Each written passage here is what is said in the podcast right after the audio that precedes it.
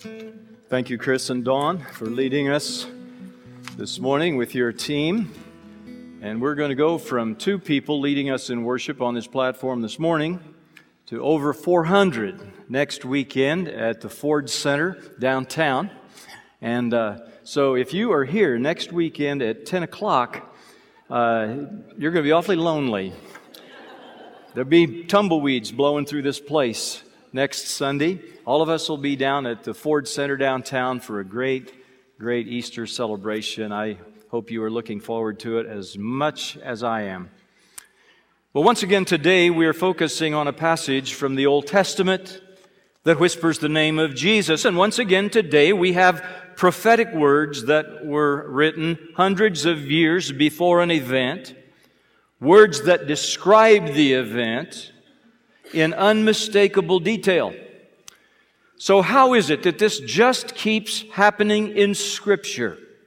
The only explanation is that the fingerprints of Almighty God, the Lord of heaven and earth, are all over biblical prophecy, and they are all over human history. And this weekend, our truth source is the book of Zechariah, chapter 9, verses 9 and 10. And here, Zechariah whispers the name of Jesus, foretelling what we call the triumphal entry. And this is Palm Sunday. Churches all across the world are celebrating Palm Sunday and acknowledging this event. But most of them are living in the Gospels this weekend. We're going back to Zechariah 9, 9 and 10, where it was foretold, where the name of Jesus was whispered. But before we get into the, the text this morning, I want to I want to push pause because I think we might need a little bit of the backstory. I'm just guessing that most of us are not in the book of Zechariah on a daily basis. So let me give you a little bit of what was going on then when this was written. Historically, here's what was happening. The Jews had just been freed from Babylonian captivity where they had been for 70 years. They were liberated to rebuild the temple in Jerusalem, which was in blackened ruins. And so God called the prophet Zechariah to spiritually restore the nation and to unite the nation in this reconstruction project. And the people responded well. They started very strong. But after a while, they became distracted and they began to build houses for themselves. They laid the foundation of the temple, but then walked away from it, and for 15 years it sat idle. The project did not progress. So Zechariah's message was a call for God's chosen people to repent and to refocus on this task. Now that's what's going on historically. I want you to know a little bit about the book of Zechariah and how it's broken down. It's divided into, four separate sections. In the first section, Zechariah charges the people to learn. This is in the early part of chapter 1. God calls the people to learn from the consequences visited on other nations because of their hard hearts toward God. He didn't want his people to repeat their sins. The German philosopher Hegel wrote, if history teaches any, teaches us anything, it teaches us that history doesn't teach us anything. That's the way philosophers think. That's the way they talk. They're weird. But it's true.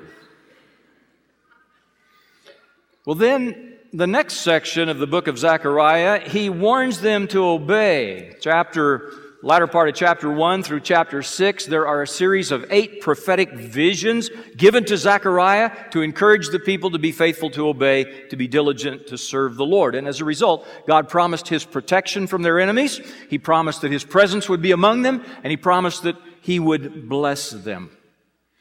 And then thirdly, he teaches them to love. Now, this is chapter 7 and chapter 8 of Zechariah. God confronts the people about their tendency to substitute form for content. Now, God has always wanted the hearts of people.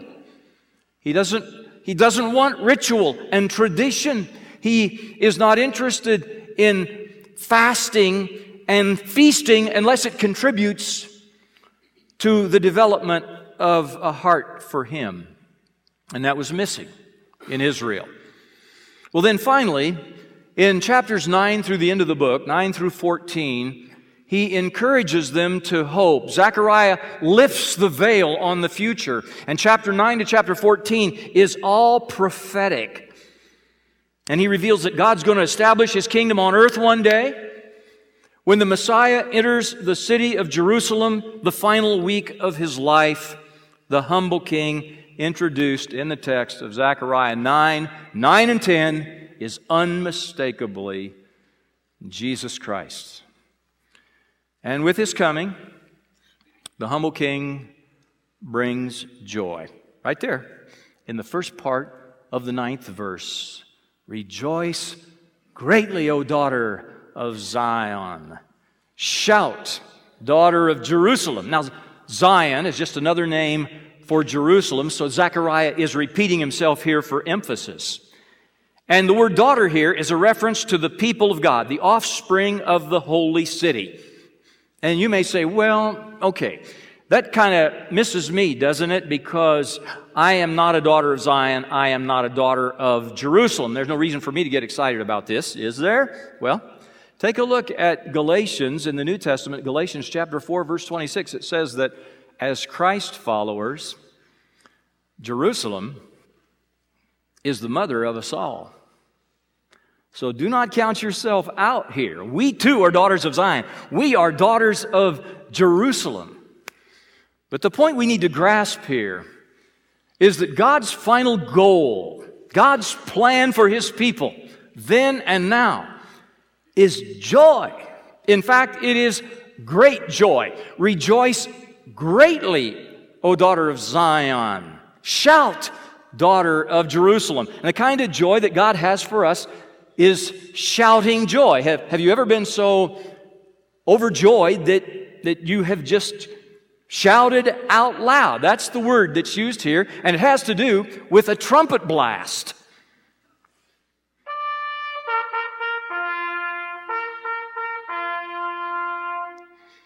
Thank you, Asher, for that sound effect.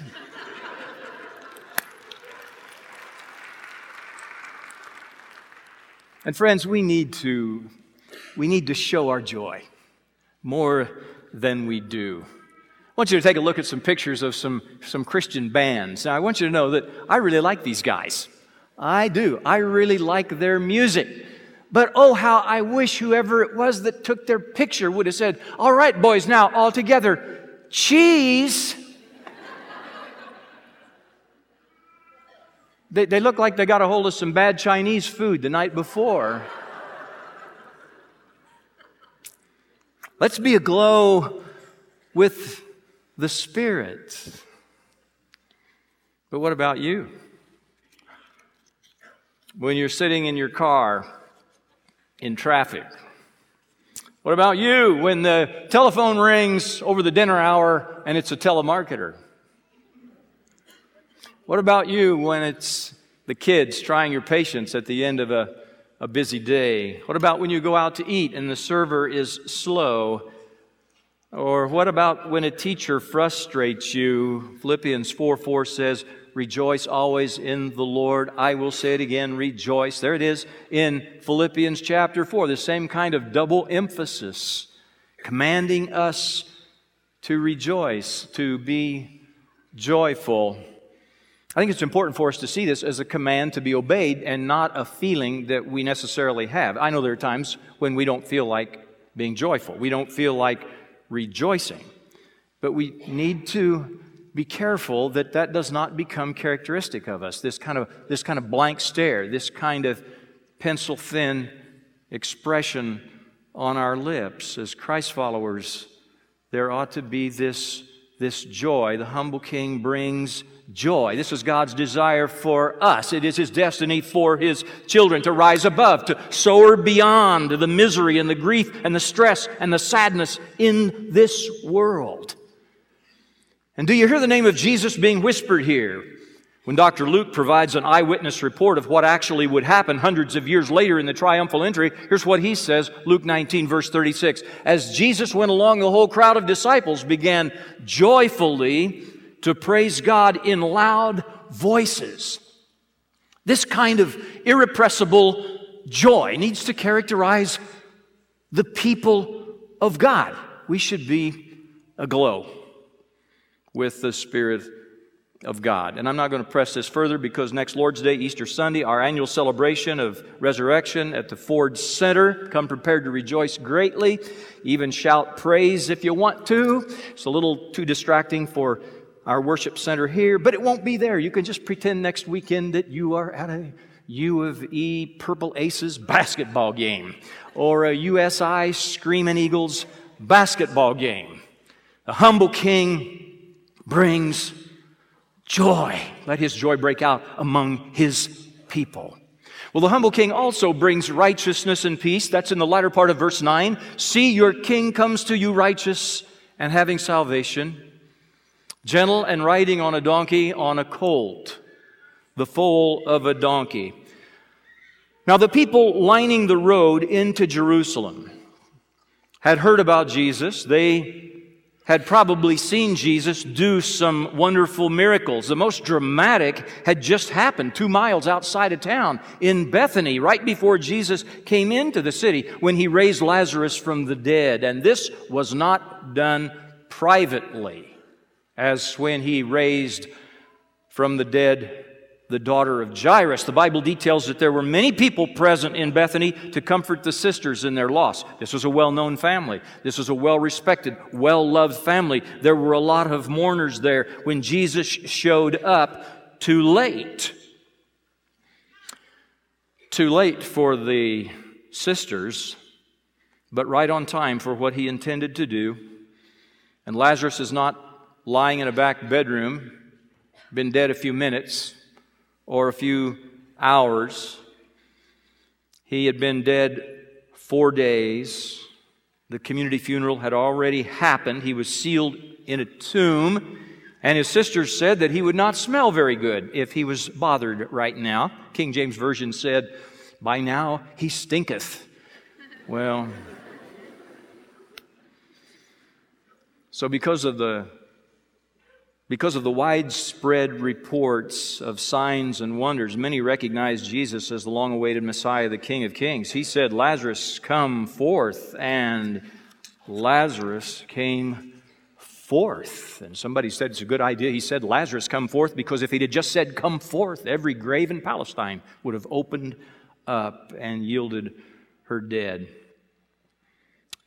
The people who were there lining the streets of Jerusalem believed that Jesus was coming to liberate them from Roman rule.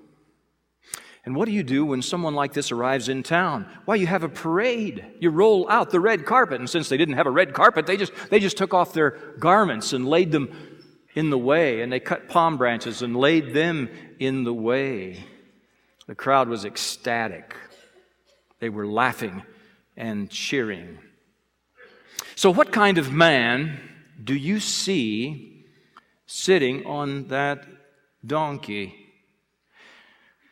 Well, to some, uh, Jesus is kind of effeminate and weak. He is gentle and meek, kind of like a male version of Mother Teresa, kind of like a Mr. Rogers with a beard. To others, to others, he is aloof, he is ethereal, he is distant, and passive, probably the way they see their own fathers. People then saw him like we see William Wallace. Remember him? Hero of the film Braveheart? He's a warrior, hero, liberator of Scotland in the 1300s. Wallace was the first one to defy the English oppressors. And when Wallace comes on the scene, Scotland's already been under the iron fist of England for centuries, and King Edward I was the worst of all, ruthless and oppressive. And when the showdown is at hand, William Wallace rides in. He's got blue war paint on his face, and he is ready for battle. He is ready to win Scotland's freedom. He is ready to usher in a new era of peace. So, is Jesus more like Mr. Rogers or is he more like William Wallace? Well, I think it kind of depends.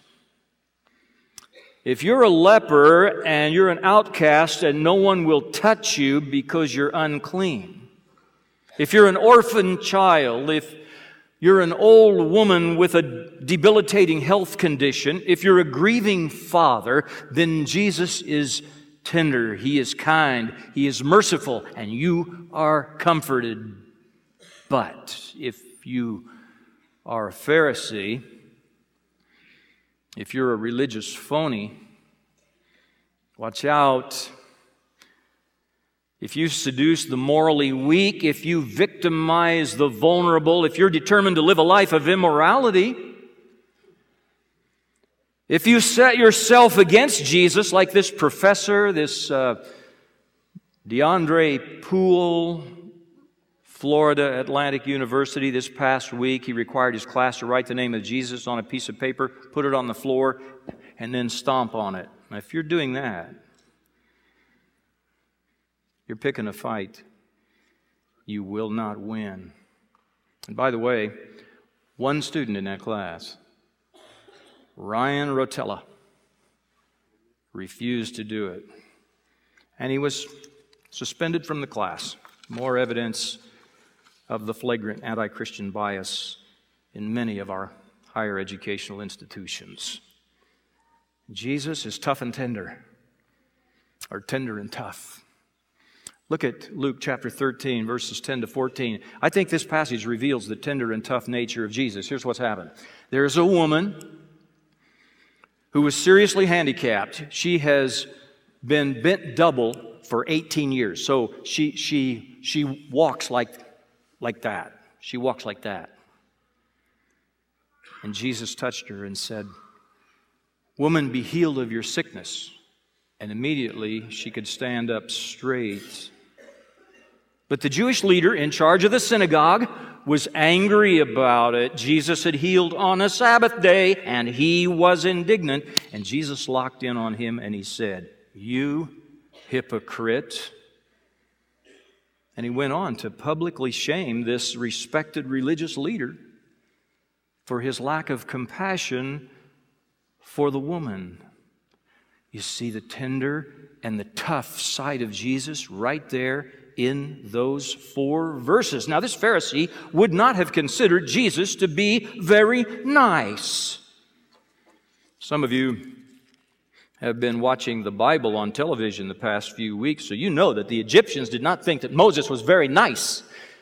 And the inhabitants of Jericho did not think that Joshua was a nice guy, and the Philistines didn't think that Samson was very nice, and Jezebel didn't think Elijah was a nice guy, and Herod didn't think John the Baptist was a nice guy. Because when you take a stand for God, when you take a stand for what's right and true, it's not considered not considered very nice today. Make no mistake about it, Jesus was the Lamb.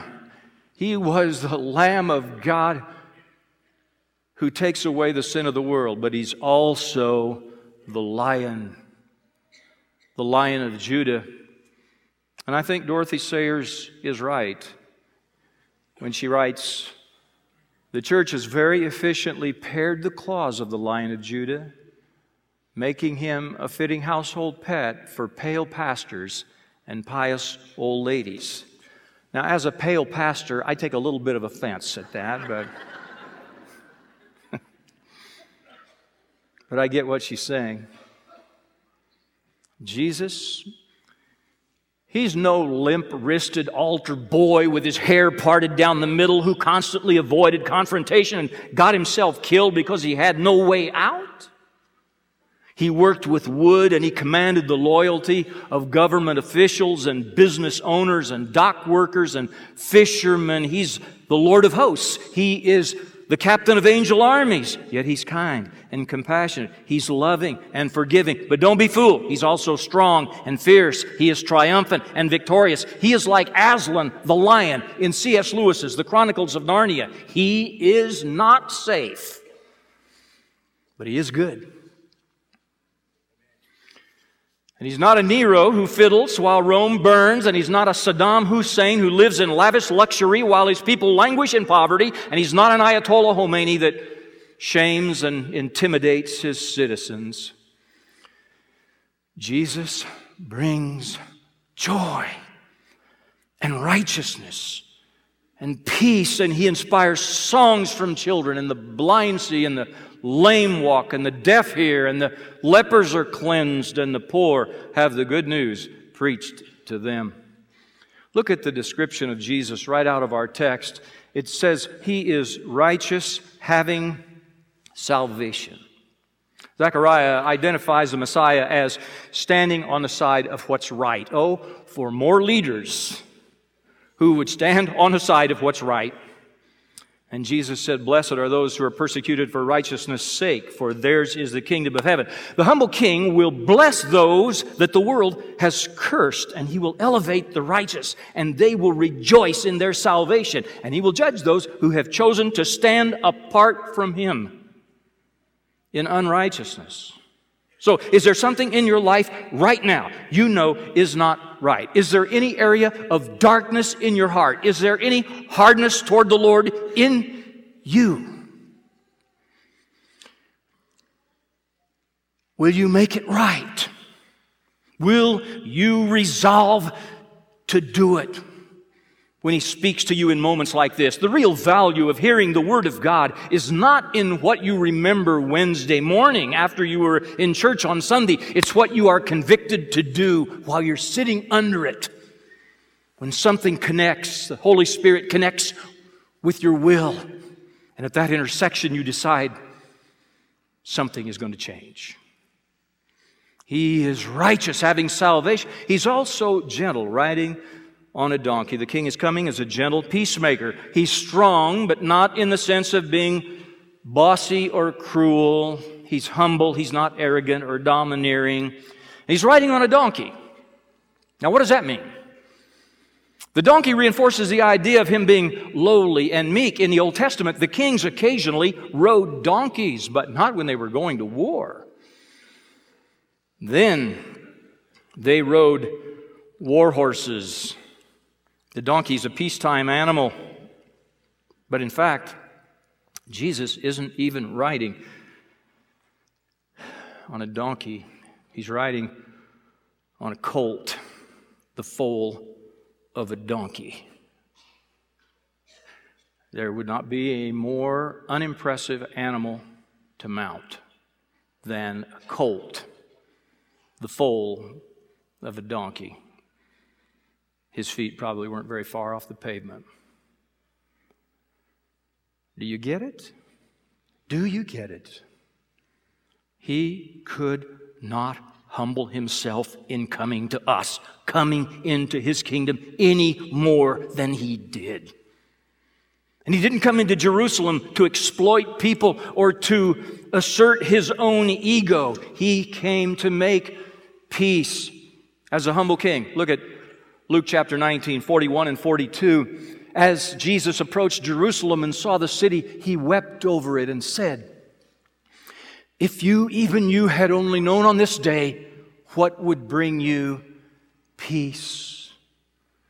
But now it is hidden from your eyes. This is when Jesus is coming down into the city. He wept over the city of Jerusalem as he approached the city just before his triumphal entry, and it's because he wanted them to have his peace, a peace that passes understanding. But the Jews wouldn't have it, they resisted it.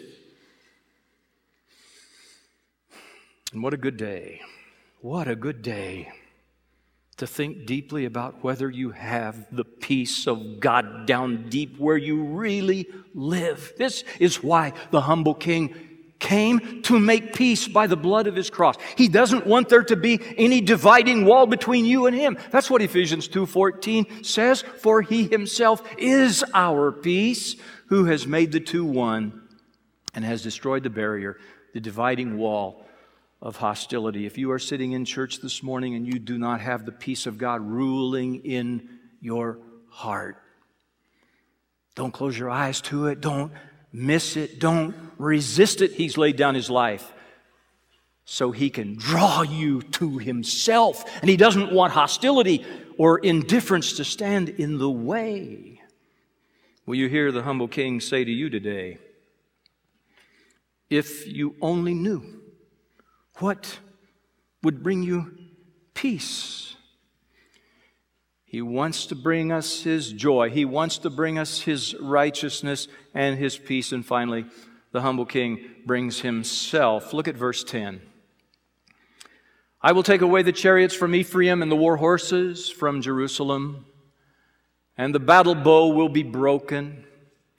He will proclaim peace to the nations. His rule will extend from sea to sea and from the river to the ends of the earth. Please do not miss this. The king who came to bring us all his joy and his righteousness and his peace. This king who came in humility into Jerusalem 2,000 years ago, riding on the colt of a donkey. He now reigns in heaven and he commands that his joy and his righteousness and his peace go to all nations. His reign begins in Jerusalem, but then to Judea then to Samaria, and finally the ends of the earth. This humble king is not for us in America alone. There is no people or tribe or tongue or nation that is excluded from God's desire to extend the loving reign of Jesus to the whole earth. And therefore, I can say on the authority of God's word that He is reaching out to you today. He loves joy and He hates despair in your life, and He loves righteousness, and He hates sin in our lives, and He loves peace, and He hates conflict in our lives, and He loves to draw us near, and He hates it when there's distance, when there's estrangement, when there is bitterness, when there is unbelief, when there is disinterest that separates us from Him. He wants to break down the dividing wall, whatever it is, that keeps us from His joy, that keeps us from His righteousness, that keeps us from His peace, that keeps us from His presence. Two prophetic verses in our text today Zechariah 9, 9 and 10. Verse 9.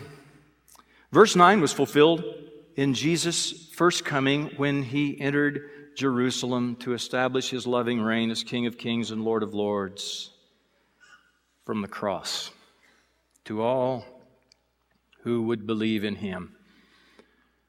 Verse 10 will be fulfilled at his second coming when he will return to extend his loving reign over the whole earth and to all humanity. Philippians 2 9. Therefore, God exalted him to the highest place and gave him the name that is above every name, that at the name of Jesus every knee should bow in heaven and on earth and under the earth, and every tongue confess that Jesus Christ is Lord. I want to give you one last incentive to make a move toward Him. Make a move into His church today. The text says, He will extend His rule from sea to sea and to the ends of the earth. The humble king will one day come back to the earth and rule over all nations. And there will be a judgment day, as some, even though some are unwilling to acknowledge it, even though some resist it like crazy, there will come that day. And only those who have voluntarily submitted to the humble king, only those that, that have come to him and have peace with him on his terms, not their terms. His terms. Until that day, the humble King Jesus, who has all authority in heaven and on earth, commands all people everywhere to believe in him, to repent of sin, to be united with him in Christian baptism, to begin a new life. And clearly, you and I are included.